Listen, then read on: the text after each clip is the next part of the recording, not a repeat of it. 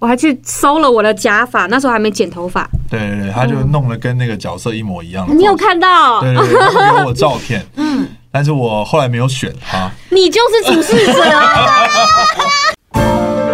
哦耶！来来来，请坐，请坐。喝一杯，喝一杯。古今中外，天方夜谭。好事坏事都有意思。欢迎光临。今天我想来点小酒馆。欢迎收听，今天我想来点，我是陈大天，我是 LV。我们上一集邀请到来宾，这一集一样是要给你更了解于佩甄。欢迎大家好。对，上一集之后，应该有蛮多人也透过我们知道为什么我们被他圈粉。嗯，对，今天感受到本人的魅力。但其实我跟于佩甄有一个有一个巧妙的擦肩而过啊。你自己不知道对不对？我完全不知道。好了，其实就去年呢，去年我有参与一个网络短片，嗯，然后那网络短片是就是鱿鱼游戏的恶搞版的那个短片。哦，我知对，然后你继续说，生气了吗？然后，然后要有要有有人推荐于佩珍来演一个角色，嗯，然后于佩珍也超认真的，对。我还去搜了我的假发，那时候还没剪头发。对对对，他就弄了跟那个角色一模一样。你有看到？对对对，他给我照片。嗯，但是我后来没有选他。你就是主事者啊！抱歉抱歉，但你们最后选的那个人更好，因为他真的很像，他比我更像。对，因为如果没有那个人，就当然这就是这一定是会选你。对对对。OK 啦，OK 啦，OK 啦，OK 啦。但是但是但是你是这样，但是但经过上一集在看到这样于佩珍，你就会觉得于佩珍的面相太多种。真的，她是真的非常认真的，第一秒就弄成那样，然后传来照片，就是你会觉得怎么那么搞笑？有吗？我就是要挺碰狗啊！对啊，看呢，你要看照片，再 AirDrop 给你吗？我早就删掉了，不合作删。哈哈哈哈哈！还好啦，还好啦，这是很有趣的一个擦肩而过。对啊，我分享完了。对，我因为我一心里惦记的这个事情，我就会想要把它讲出来。我想要把这件事情和解掉。不然我，不然我殊不知我从来没有打过结。不是，不是因为我我本人会有这个结了，就是因为这是这时候在最后抉择的时候，因为他那边的那个声音太大。说呀，我要于佩珍讲那个力推于佩珍，可是另外一个人他就真的长得像，所以我其实很纠结，你知道吗？嗯嗯，对对对，我我明白。嗯，如果他不是一个恶搞的，应应该说，如果如果今天这是一个很认真的制作，对对对，可能就是另外的选法。但是这个就是纯恶搞，那他又是意气相挺，想要挺那个碰狗，所以就对你懂吗？我我懂，我但是我自己就会。系上一个，因为你是那个做抉择的，对，我会，我会，我会痛，可惜没有跟真真合作，对，我还是会痛，对，是，这遗憾的是你啊，遗憾的是我，内心还是会就啊，对对对，这个时候就是知道，当一个导演，其实感觉常常会有人说啊，怎么不选我，不选我，其实导演也是很挣扎的，你知道吗？因为，嗯，我觉得身为演员应该更可以。接受这件事吧，因为我们太常被选择，跟被选不被选择。让让他想一下。我觉得，如果是上次那个那个的话，我觉得还好，因为太快，而且也是一一一场戏而已。对对对。但是我觉得能不能接受最后的选择这件事情，完全是练习出来的。嗯嗯嗯。对，因为。就是有时候就是真的会很想要，那次应该还好，还好还好，那是不是就是一个意意气哦？他说哇，这个是已经蓄势待发了，感觉隔天他就在片场出现，已经，因为你们你们行程所有一切都很。很赶，很赶，所以我就觉得要跟上你们的角度，要帮就是要帮到底。哦，完全是义气的部分，完全是义气。好，那我们今天就 解开了，我解开了。嗯，应该不用，因为我讲完之后又打上这个。没有没有，但是因为刚刚真真分享了，我从他的眼里面，我看到曾经有让他真的非常遗憾，觉得哦，好可惜啊的这样的角色。可以可以偷偷告诉我们是哪一个？不可以，可是我过了那一关了，就是，可是我我觉得就像你说的，就是很多时候我们我我我们就是被选择的嘛。嗯、对，我觉得是经过练习，我已经很接受这件事情。对啊，嗯。嗯，那其实有写歌，有做演员，然后同时也有投入剧场，其实跟表演这件事情的连接非常非常的大，常常都会有人问说，那你最喜欢哪一个身份？应该是说，我就是对创作很有，目前仍旧有执着的人，所以对我而言，无论是歌唱、演戏，它都是我创作的一个方式。对对对，所以我如果说从今年开始，我我我觉得我特别是音乐创作这一块，我松绑了超多，就是我不会，就是我我没有。就是很随顺呢，就是如果有人邀约我的话，就是或者是有邀演的话，我就会开始动作。但是如果没有的话，我就是只想要练吉他，我不会想要写。嗯，对。然后对我而言，我觉得超开心的，我很我很自在这个状态。嗯，但是会强迫自己要写吗？不会到强迫，但是以前就是很想写。嗯，以前纠结的就是，对，我想写，但是我要怎么写，又可以写出我的观点、我的方式。嗯，对，就是以前那个执念或者是那个内在的能量会很强大，但是今年真的就舒服。哦，你喜欢这个，找到这个自在的节奏，喜欢这个感觉。嗯，他刚讲说，他刚刚甚至强调说，他其实就只是要把他的吉他。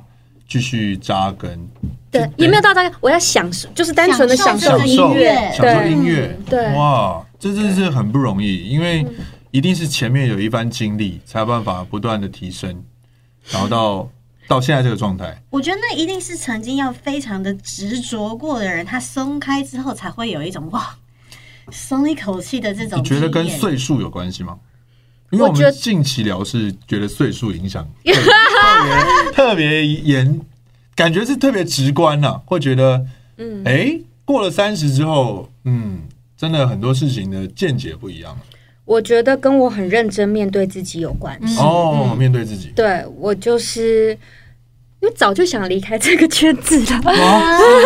你指的是哪一个圈子？这个创作的圈子哦，单纯是音乐各项创作吗？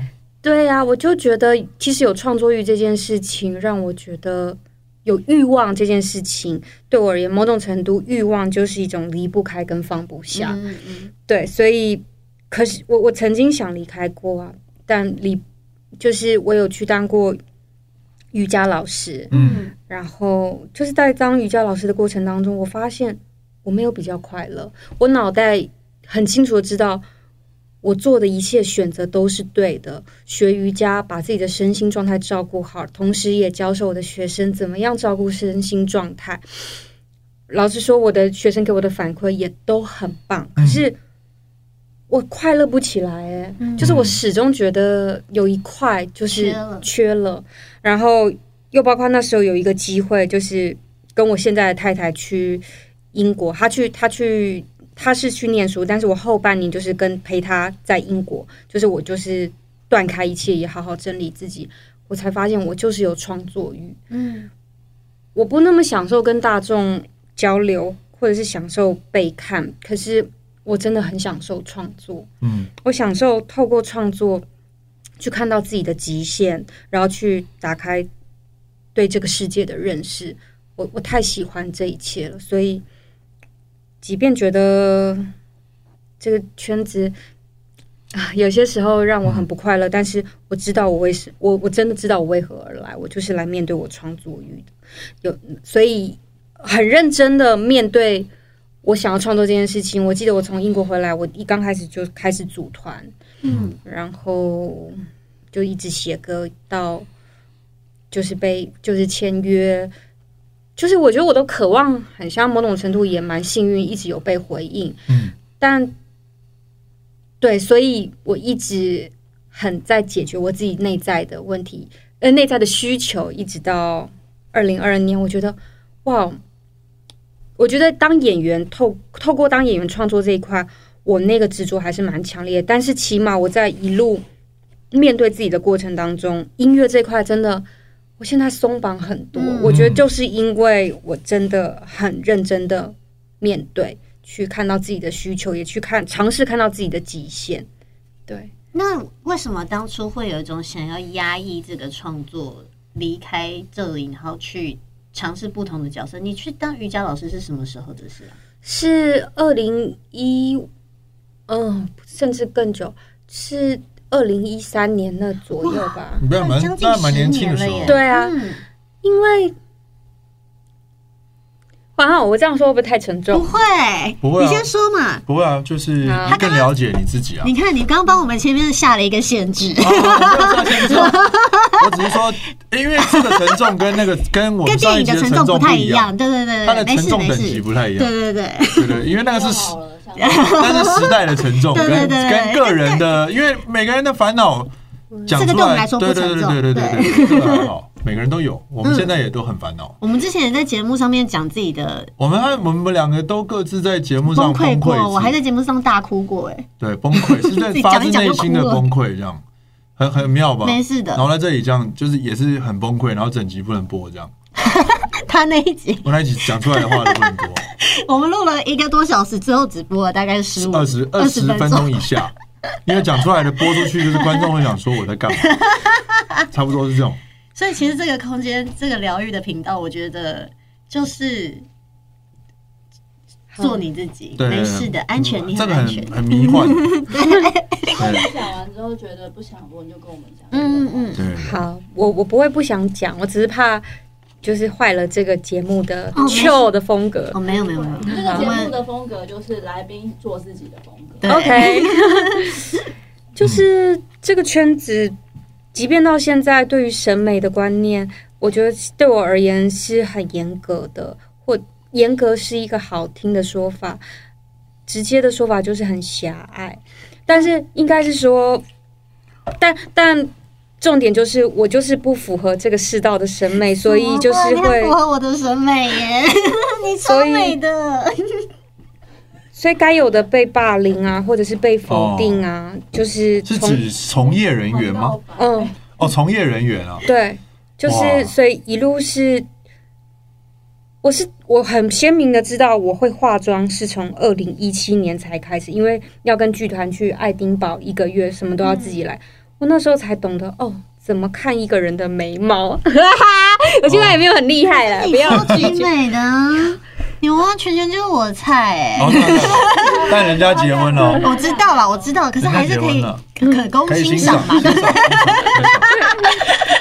很棒吧？你看，没有啦，我因为我觉得在呃，就是这个行业里面，他们就是所谓的上一集有提到的众生相，嗯，我觉得众生相这件事情很妙啊，就是有些人他真的就是根深蒂固，你就想说，哎，他怎么会这样子的想法？他怎么就这么狭隘呢？可是他就是这样子一种很奇妙的存在。嗯、所以其实我们也都，我自己最早的时候一一直有一个很老的老笑话，就是我那时候还没入行，然后我就刚好巧妙的遇到一个制作人，我想说，我问他可不可以上节目，然后那个制作人就说：“你长这样可能没办法上棒棒堂。”他就这样子跟我讲，嗯、然后我就想说，哎、欸，不是这个世界上不是只有一个棒棒糖这个节目，这有这么多种节目，嗯、应该有其他的吧？嗯、对，其实就是你，你看，他就很直接给给你一个，就是感觉好像是一个频段，一个评断，嗯、你就你的结果，你就是这样，你的价格目前就是这样，可是他也不是恶意的，嗯，因为他当时的工作跟他当时的经历，他他就是专门做棒棒糖这个节目，嗯，所以他就会理所当然觉得。你来问我要不要上节目，应该就是想要上棒棒糖，但是你长这样，你不能上棒棒糖。当然，可是你说现在时代又又往往后推进了，我们再遇到这个制作人，我也侃侃而谈这件事情，而且他当初也并没有完全否定我，只是说你不能来上这个节目，那你其他的你去试试看吧。所以其实他也算是一个穿针引线的人，只是说这个就是会各种样子，就但是我觉得。透过你的创作跟你的作品，它整个事情是一样会改变。你不觉得就很像我们在一条路上面总是会遇到几个绊脚石，但它完全不会去阻挡你走到你的终点。我们依然在这条路上。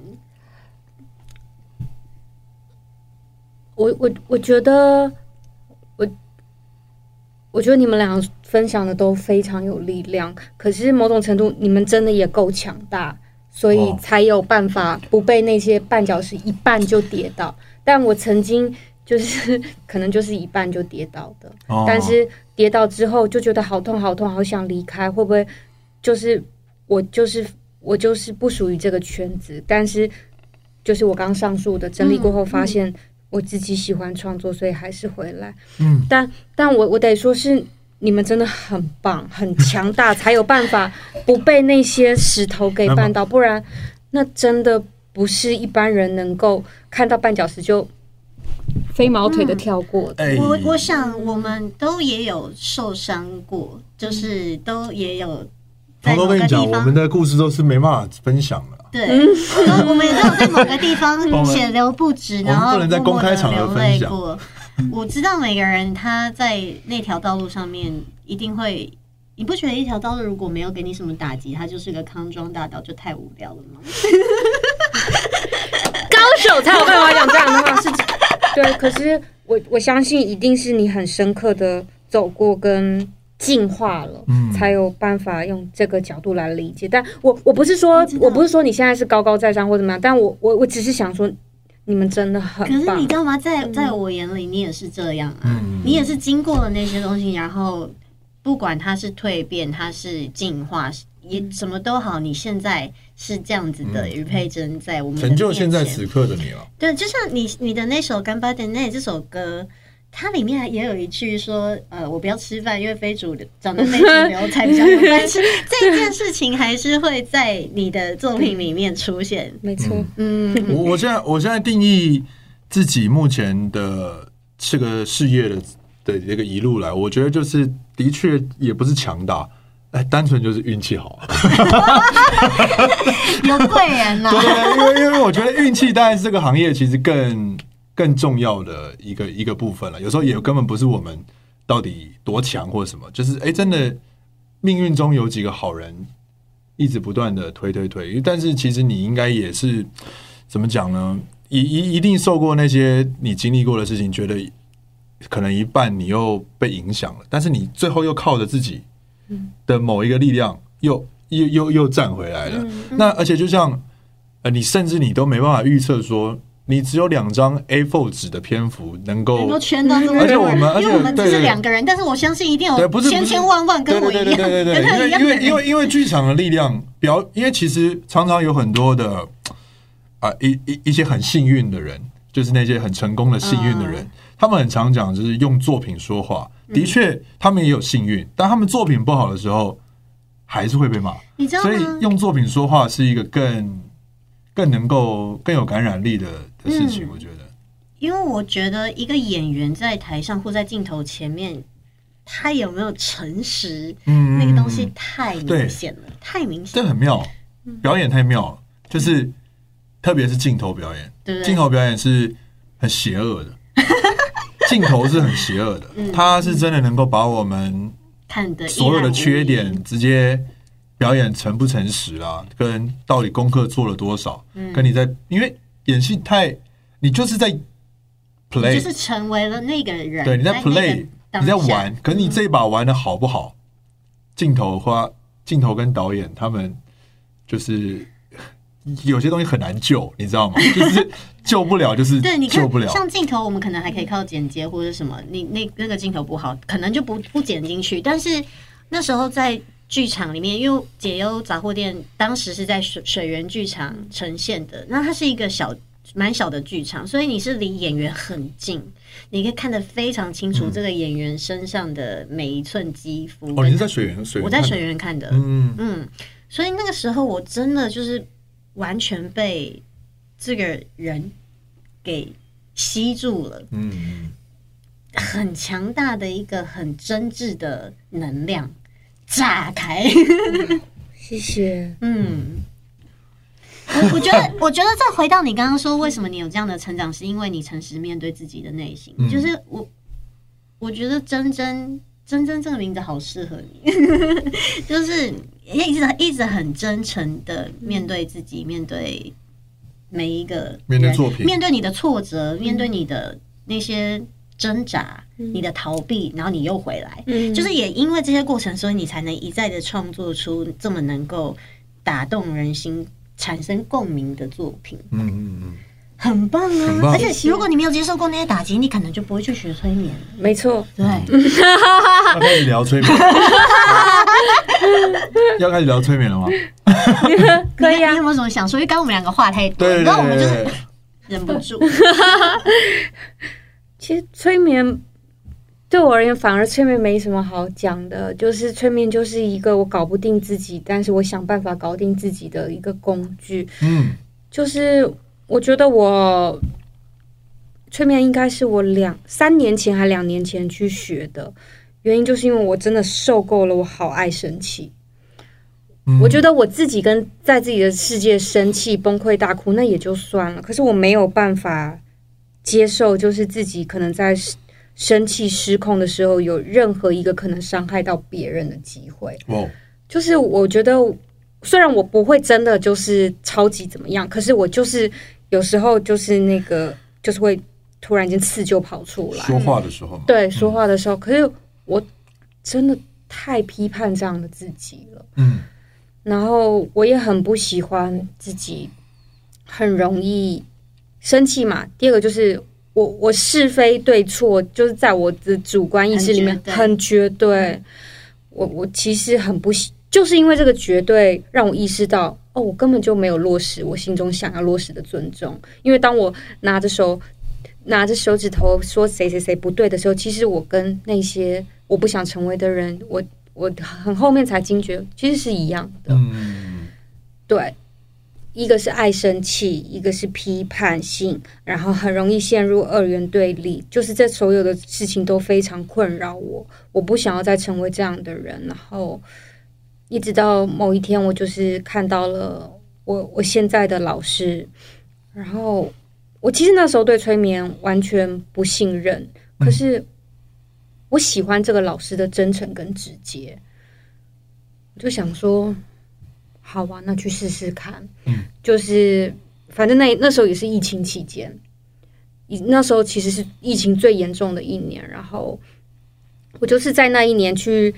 去学了催眠，跟去同时间去学了那个非官方的呃导呃中正纪念堂的导览员训练。哇，好酷哦！可是可是因为我脑袋太差了，我根本就是其实我所有跟于跟牛马沟十五号相关的所有关于历史事件的爬书，就是我在接我在接到这个角色的前两年，我就已经看过一遍了，或者是就是。我就是浸泡在这样这样的历史里面，嗯嗯、然后上了很多转型正义的课，因为那个导览员的训练就是是这样子养成的。透透过从法律学者的角度、历史学者的角度、档案局的角度，然后所有呃真正受难者的角度来分析这段历史到底发生了什么事情。嗯、反正对我那时候就是就是去做了这个这样子的学习。嗯学习催眠之后，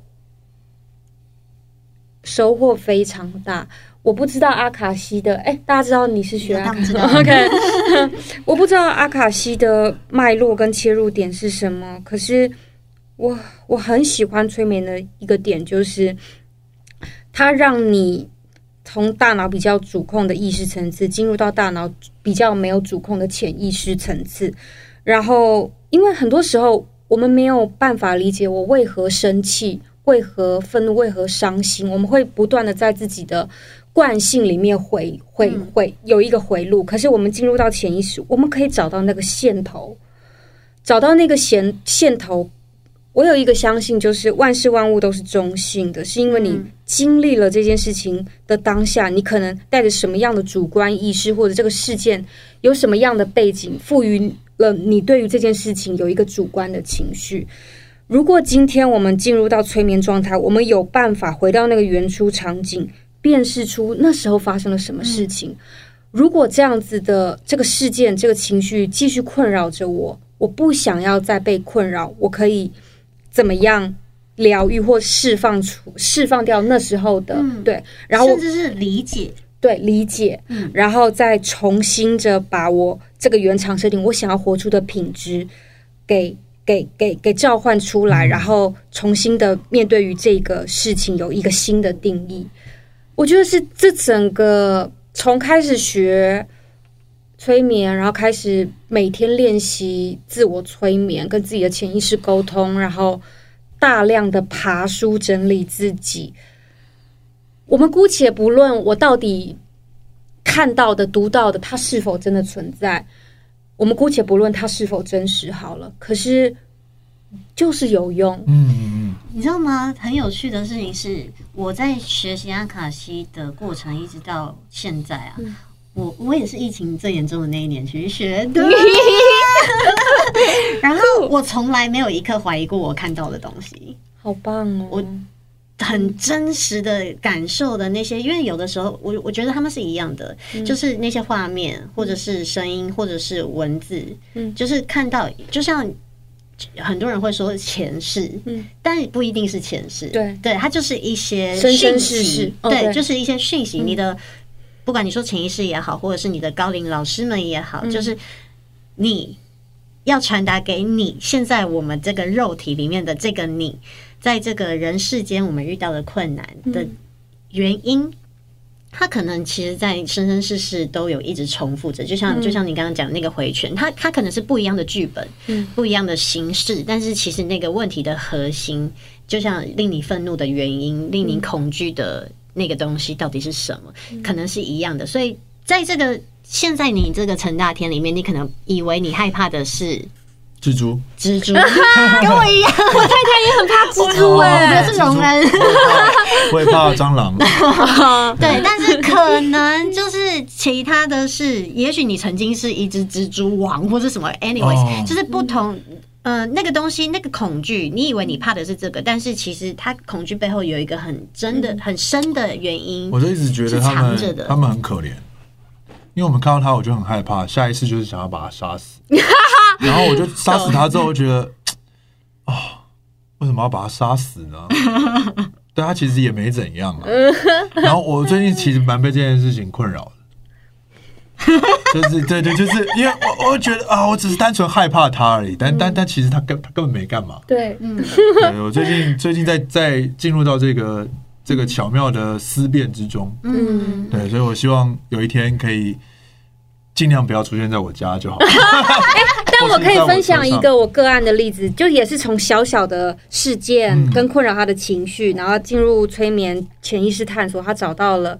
原因这样子，嗯嗯、我有个个案就是来问我，就是我我好想知道为什么为什么我看到人手上有戴戒指，我就会紧张吗？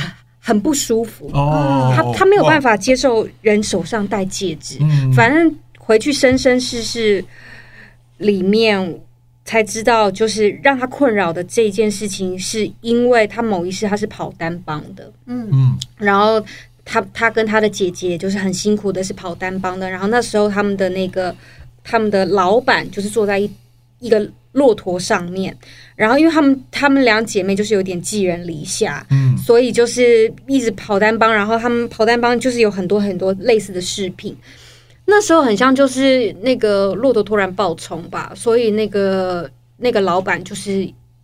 就是很怪我的个案，就是为什么你没有把骆驼对，嗯，然后让他这些视频很像伤到了那个老板，嗯，对，因为他们跑单帮，他们就是负责卖这些视频的，所以他对于看到视频就会不舒服的原因是来自于那个时候。所以如果说以一个催我就是催眠如何疗愈呢？就是可以回到那一世，让他把所有的委屈跟老板说，嗯，对，他可以说老板。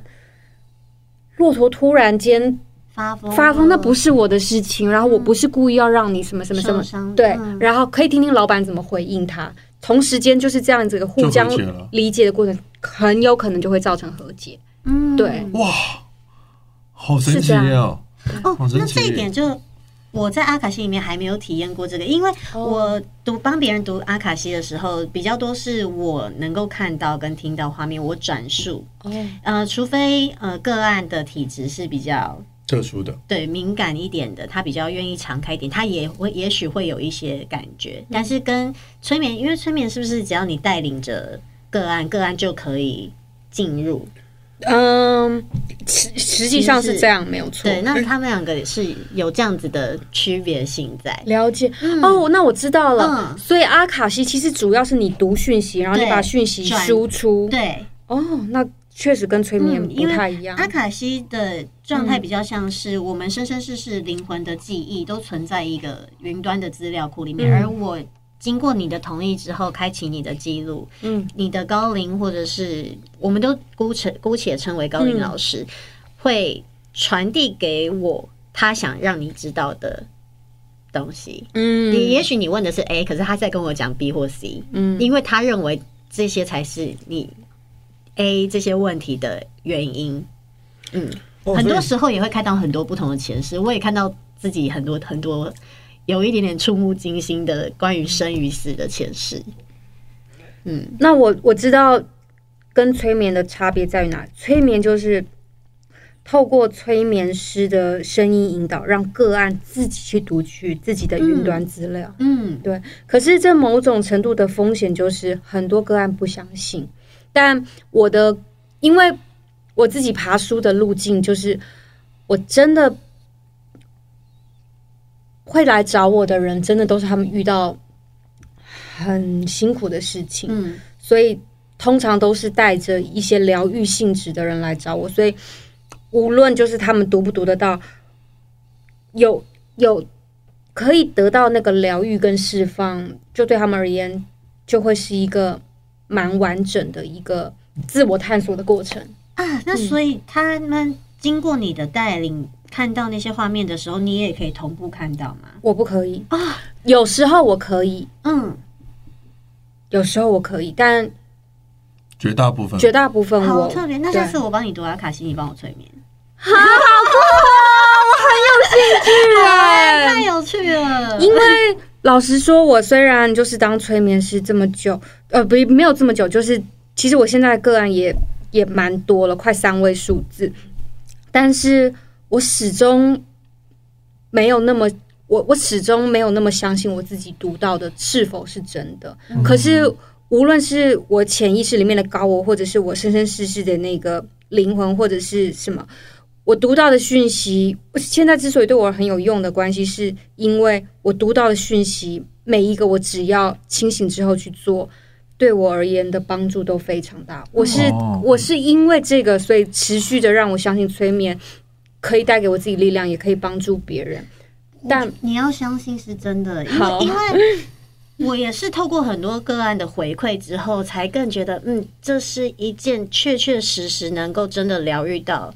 人的一个，你说工具也好，嗯、行为也好，一、嗯、系统也好，但是我觉得宇宙终归它的真理就是同一件事情。不管你信奉的是什么信仰，或是你使用的是什么占星啊、紫微各各式各样的工具，嗯、然后有一我有一个个案，我很想跟你分享，它是比较可爱的小故事，嗯、就是他跟他现在嗯，当时来找我的时候，他是有一个感情对象的，嗯、然后。但是他们的关系就是认识啊几十年的朋友，嗯、可是突然间对对方有了感觉，然后也发生了肉体上面的关系，嗯、但是两个人还是像好朋友一样，就没有人想要突破那个朋友的关系，嗯、变成情情人的关系这样子。然后反正那时候我读了一一件有趣的事情是在。呃，读到他们其他的讯息以外的讯息，我说我我读到你们真的认识很久很久很久。他说我们真的认识几十年，我说不是，不是这一种酒，是真的很久。然后我就去问他的高龄，可不可以给我看他们两个最初相遇的那个时候？嗯，然后我就看到是一面海，什么都没有，就是一大片海，然后有两个小光点在那里。玩在飞，然后他们就飞飞飞飞到云层去，就到上面了。结果他们突然间变成两个小天使，然后那个高林就跟我说他们是光的工作者，那个时候他们是为光而服务的天使。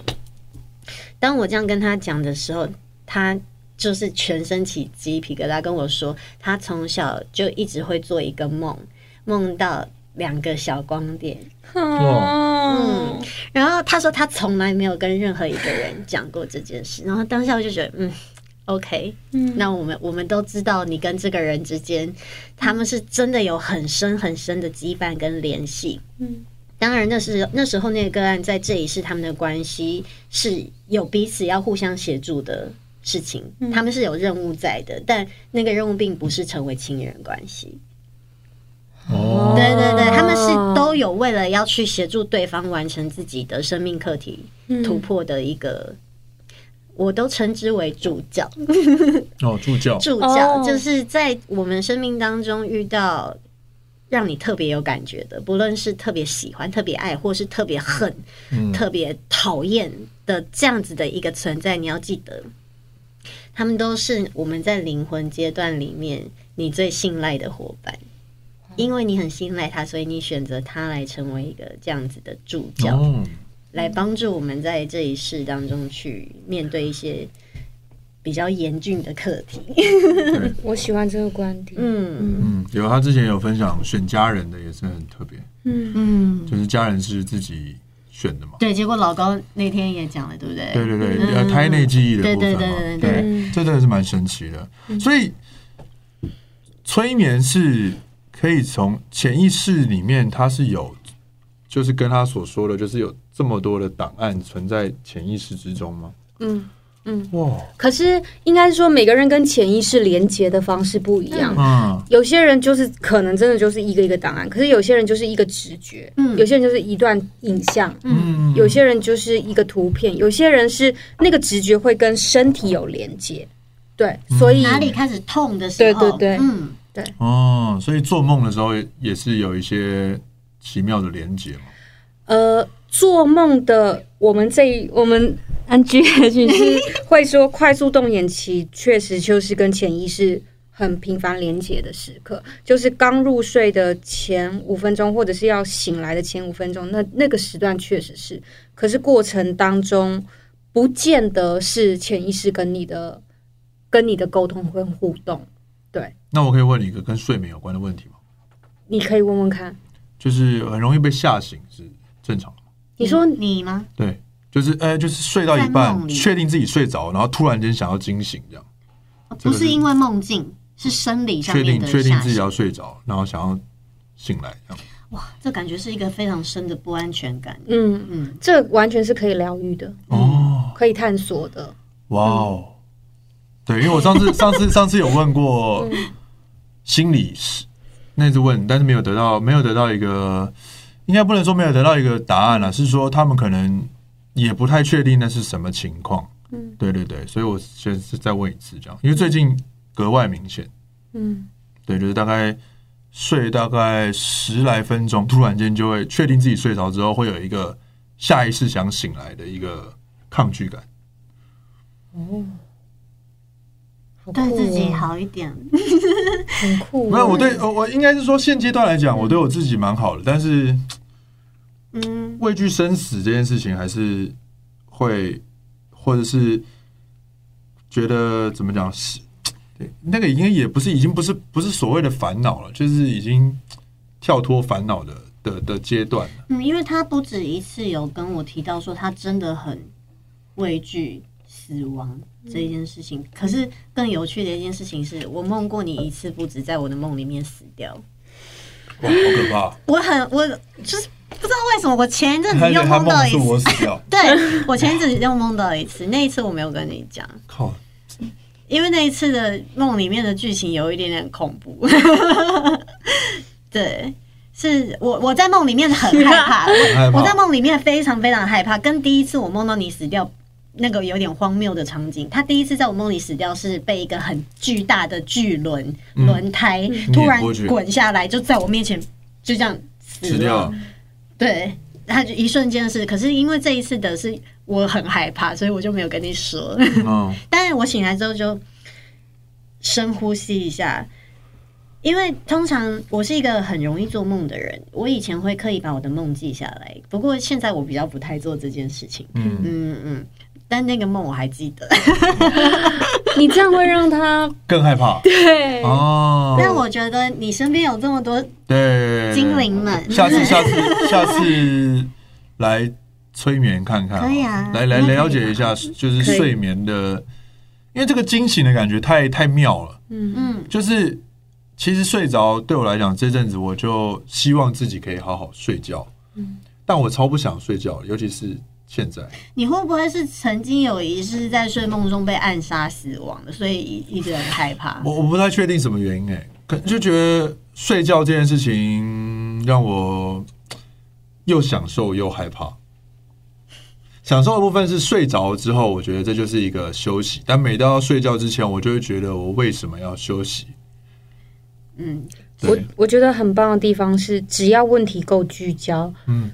进入催眠都很好办，嗯哦，所以这也是就是如果想要透过这个方面来疗愈的人，他一定要先搞清楚自己想要问的问题。没错，我我我的我的这个是这样，嗯、对，不然但其实你搞不清楚也没关系，因为会在过程当中你慢慢会清楚那个东西会哦浮现。我觉得啦，因为如果是我是一个催我是一个催眠师，我要带你进入到潜意识里爬出你这个问题的话，对我而言。Key 对关键字很重要，嗯，对，所以你这个关键字，我觉得现在是够清楚，而且它第一个关键字清楚，第二个它对你构成的困扰，其实目前对你而言是那个体感是鲜明跟强烈的，我觉得现在是很棒很棒回应问题的状态。那受催眠者要准备什么呢？心态上面，其实完全。放松就好，虽然很多人听到放松就会反而很紧张，对啊，对对对对对。但是就是我要说的事情是，它的运作就只是这样。嗯，催眠，我我先从我的观点说，嗯、催眠它不是一个多么神秘的经验，它甚至是你可能你可能平常就很常跟你的潜意识连接，例如说。做完运动的脑袋放空的时候的感受，或者是其实以前我们在上课的时候，我们很知道我们人在这里，可是我们脑袋不知道去哪里的那个体感经验，其实某种程度就很像是催眠的体感经验。所以，可是可是你，我很大声的这样子拍，你整个人你就回来了。所以，为为所以所以其实真的，你只要完完全全的，嗯。跟着我的声音引导，做任何我想要带你进入探索的，呃的面向就好了。就是无论你有或没有读到什么，或者是现在任何的反应，或者是你有任何的不安，你都第一时间输出告诉我。嗯。重点就是你不要让你的焦虑出一直在你的脑袋里面开始放大，跟形成一个 loop。我们要让脑袋持续放松，不要让它回到一个交感神经，嗯、其实就没有问题。嗯，对，了解。我不知道这样讲清不清楚，嗯、我大概知道，就是放空，就是放空，放空，然后专心听他的声音。对，嗯，对，因为因因为一定会有人是呈现在一个对对对，所以很抗拒或很紧绷的状态。你催眠可以远端的吗？我还是一定要在同一个空间里？不建议。我。我只有试过一次，然后那个那个那一次其实是可以，但是我没有那么喜欢这个方式。嗯，嗯对。但你你觉得可以试试看是不是？你说远端的催眠？对，嗯，我读阿卡西，我很尝试远端，我给他他自己的空间。嗯，我会希望，嗯、呃，我的个案是在一个自己舒服的空间里面，不要被打扰，嗯、然后。不要喝酒，我都会提醒他们，如果有喝酒的习惯的话，那天阅读前请先不要饮酒。嗯，对对对，阅读前呢，就是当下前十分钟这种，就是保持清醒可以对话的状态，我觉得会比较好。哦，真的，嗯，可可是，如我以为，如果是阿卡西的原理的话，是反而，如果我是个案的话，我是不是就是这样子听你解读完，然后跟我讲，然后我带着讯息离开？我以为我反而不需要做什么事，欸，你。嗯，的确不需要做什么事，可是我们会一直不断的对话。哦，嗯嗯，所以我当时呃帮很多个案阅读的时候，都是透过 Google Meet。哦，对，就是线上会议的那个、嗯、那个功能，然后这样去帮个案做阅读。嗯、但也有也有试过是面对面，嗯，或者是在很嘈杂的环境，其实都可以进行。嗯、但是我会觉得，因为有的时候真的会挖到一些比较太深层的伤痛，嗯、那个东西你会有情绪上面的反应。嗯、我会希望你是能够自己一个人去承接你的情绪，让它释放出来，嗯，是有安全感的。如果不是每个人在嘈杂的咖啡店里面都能够这么自然的释放，嗯，对。那就像这样子，催眠目前占比在你的生活当中是很常频繁的吗？你说接个案还是？对对，接个案这样。没有，我就是有空我才会哦，有空才接。对，我就是很随缘，也是要预约的。对，怎么怎么预约啊？可是这我们私下聊，私下吗？因为我是怕听众啊。听众都是怕说，他们如果听完有这方面的的的兴趣或是需求的话呢？现在有打算？好像没有，对不对？我还没有，还没有正式准备好。